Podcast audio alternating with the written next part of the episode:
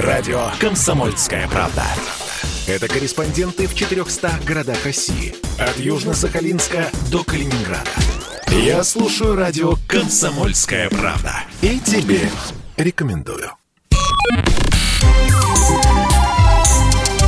Не отключайте питание радиоприемников. Начинается передача данных. Здравствуйте, друзья! В эфире передача данных. Меня зовут Мария Баченина. А сегодняшней гости я горжусь от всей души. Ну, потому что об этом человеке, о ее семье можно прочитать в энциклопедии. Причем в любой энциклопедии. Это действительно люди, которые посвятили всю свою жизнь изучению природы.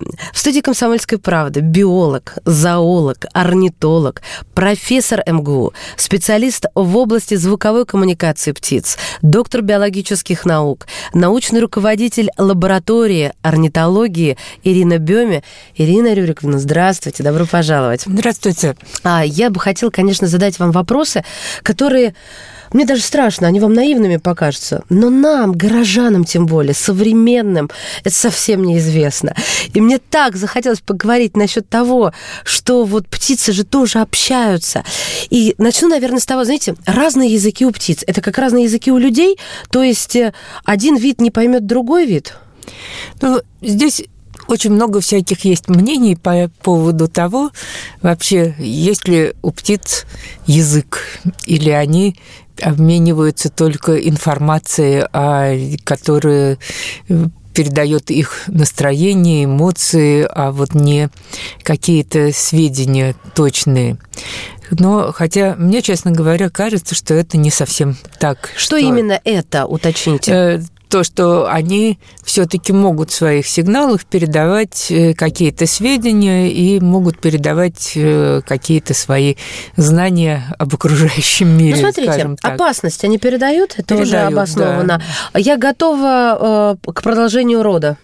Тоже, да, конечно. Это да. невозможно иначе. Иначе не пойдет. Да, хорошо. А, не подходи, я не mm. в том настроении. Или не подходи, это моя женщина.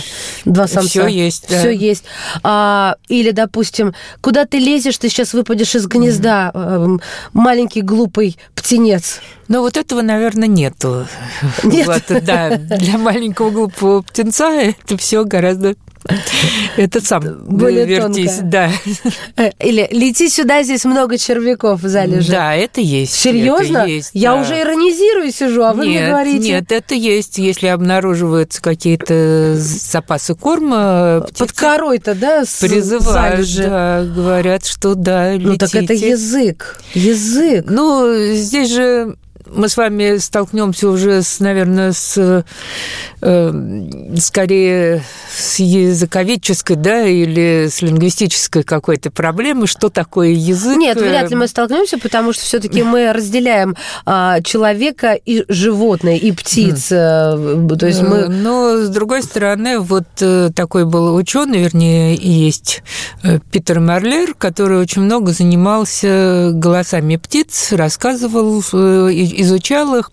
И вот он нашел шесть признаков, которые сближают язык человека и язык именно певчих птиц потому что это, во-первых, то, что э, и те, и другие должны обязательно иметь учителя для того, чтобы э, выучить язык. То есть кто-то Они... должен научить птенца с измальства. Да, а потом э, он должен слышать самого себя для того, чтобы правильно не что-то глухим. произносить. Да. Это не Бетховен, да? Да. А потом он должен должен э, еще э, хорошо э, имитировать. И это вот для певчих птиц и еще для некоторых видов характерно, то, что они в течение всей жизни могут имитировать, то есть могут учиться языку. Угу. И улучшать и, свои какие-то навыки, да? Да, и, соответственно, также они могут э, проходить какие-то стадии формирования своей речи, как вот человек проходит через гуление, там, огуканье. Огуканье, да. Да, а у птиц то же самое есть такая подпесня, птенцовая такое бормотание. Как мило. Вот. Подождите, а все-таки канарейка соловья не поймет? Э, смотря что.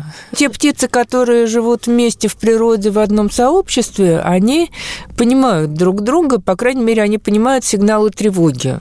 У птиц как бы еще вот все тот же Марлер. Один за всех и все да, за одного, да? Давно сформулировал это, что вот э, у птиц есть как бы два основных сигнала тревоги. Один очень высокочастотный, который э, э, слышен э, не на большое расстояние, но э, его плохо лоцировать. Поэтому хищник что его... такое плохо лоцировать? Э, то есть хищник не может обнаружить птицу, которая издает этот сигнал. Он не может засечь место, откуда а, издается слушайте, этот это прямо сигнал. какие-то военные разработки, да? да? А другие есть сигналы, которые... Этот сигнал так называемый на ястреба, на воздушного хищника. А есть еще сигналы, которые издают на наземных хищников, там всяких кошек, там лисиц, а, которые... Внимание, воздух или да, там Да, которые, танки. наоборот, вот они более низкочастотные, и их легко лоцировать, легко заметить, и поэтому легко обнаружить, откуда издает сигнал, и можно понять, откуда идет Но опасность. это птица может а, понять, а, соответственно, хищник не может понять, чтобы не обмануть. Хищ... Хищник, когда слышит эти сигналы, он тоже, конечно, понимает, Врубается, что его, что его засекли.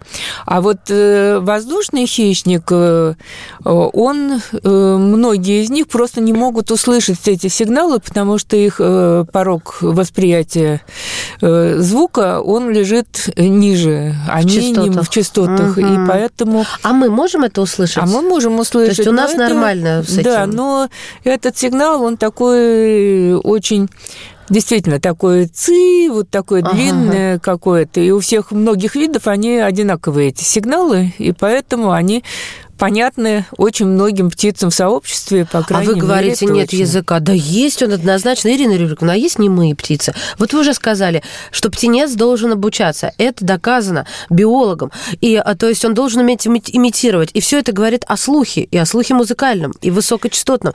А немые бывают птицы? Или Нет, такого не засекли? птиц э, нету. Их нет, потому что у птиц, в общем-то, два основных таких наиболее хорошо развитых органа чувств. Это слух это зрение, и, э, соответственно, они голос. Э, голос, они могут издавать очень разнообразные сигналы, хотя вот способность к имитации, она есть у, не у всех э, представителей, а наоборот довольно у небольшого числа. Ну, вернее, как не у большого. Если у всех птиц мы делим на так называемых э, певчих воробьиных и э, кричащих воробьиных. Кричащие, да? это оскорбительно да. прям звучит. И эти два, два подразделения, они способны к имитации, причем в течение всей жизни. Ага. И, соответственно, вот они э, обладают этой способностью. Кроме вот этих воробинообразных птиц, еще способны имитировать, ну, попугаи. Да, великие еще, птицы. Да, еще способны это делать Галки? калибри. А, как? Слушайте, а кто да. это мог вообще а, вычислить, что калибри, там калибри как спичный коробок, куда, как ее поймать, куда посадить, что, как научить? Ну вот э, за и ними у нее клюв какой-то очень делали. длинный. Она же нектаром питается? Как она с помощью вот этого... Если я вот так сдаю губы, я ничего сымитировать не могу. Ну, У нее-то э, как это получается? Получает. Ну, вообще организация голосового аппарата и, главное, вот э, органа, который ответственен за издавание гру... Э, звуков у птиц, он же устроен совсем по-другому, чем у млекопитающих, чем у нас с вами. У них так называемая нижняя гортань которая расположена в том месте, где трахея да, вот разделяется ага. на два бронха. И там располагаются как раз связки, которые отвечают за издавание звуков. И поэтому птицы способны одновременно издавать э, звуки э, производя колебания вот обоих сторон гортани. То есть как бы одновременно самые разные по звуковым характеристикам звуки они могут издавать в одно и то же время. Ну, то есть как будто две птицы поют, да. два инструмента играют. Э, то есть у них двойная система пения получается. Э, у них усложняется структура пения, и получается как бы вот то, что называют бифональным звуком. Угу. А вот такое же бифональное устройство у попугаев, которые умеют повторять человеческий Э, голос? У всех, у всех птиц такое, такое устройство. Но Одни могут им пользоваться, а другие не очень. А от чего это зависит? От головного мозга? А, это зависит... Нет, это не от головного мозга, это э, скорее от э, состояния птицы. Вот считается, что... От состояния души у певца, да, Почти, извините, да. Вот, потому что считается, например, что вот если говорить о тех же канарейках, Так. то э, есть самцы, которые очень много исполняют вот этих бифональных трелей, и другие очень мало. И те, которые исполняют, они э, являются как бы самыми сильными, самыми здоровыми. И привлекательными, И, да. самки их предпочитают.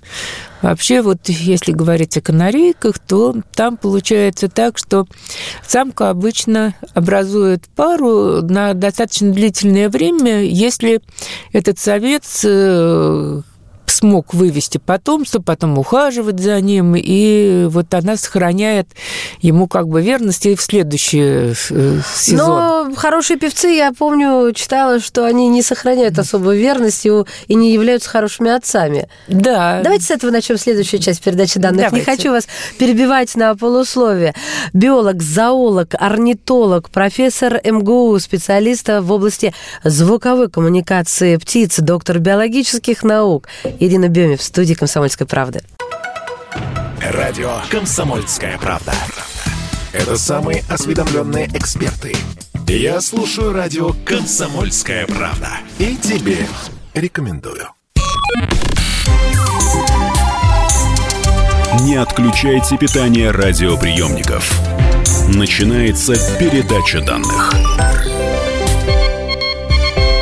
Мы возвращаемся в эфир. Это передача данных. У микрофона Мария Баченина. В студии «Комсомольской правды» биолог, зоолог, орнитолог, профессор МГУ, специалист в области звуковой коммуникации птиц, доктор биологических наук, научный руководитель лаборатории орнитологии Ирина Беми.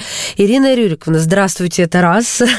Здравствуйте. Еще, да, и я вас прервала на том, что я читала, мол, хорошие певцы, э, великолепные исполнители, ну, на примере канареек, они все-таки хуже отцы и хуже мужья, да? Это правда? Ну, считается, что так, что те, которые э, исполняют хорошие сложные песни, они оказываются гораздо хуже, ухаживают за потомством, чем э, более скромные. Сердце красавца склонно к Да, измене. но Ой-ой. точно так же, как вот считается, что э, некоторые птицы, такие как мухоловка-пеструшка, вот которая Мухоловка, очень.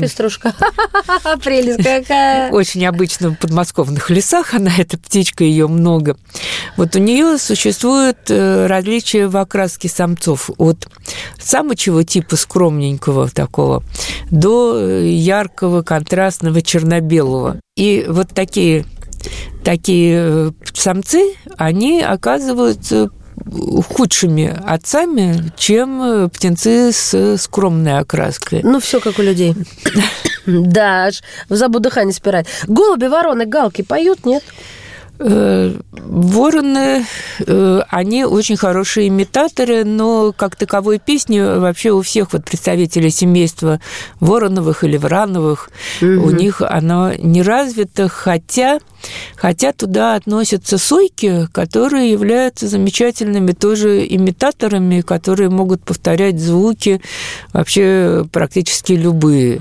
Ну, это странно, крупная птица, почему бы ей не петь, казалось бы? В чем проблема? Ну, наверное, именно вот в том, что она крупная. Хотя от... э, А чем они ей- берут тогда?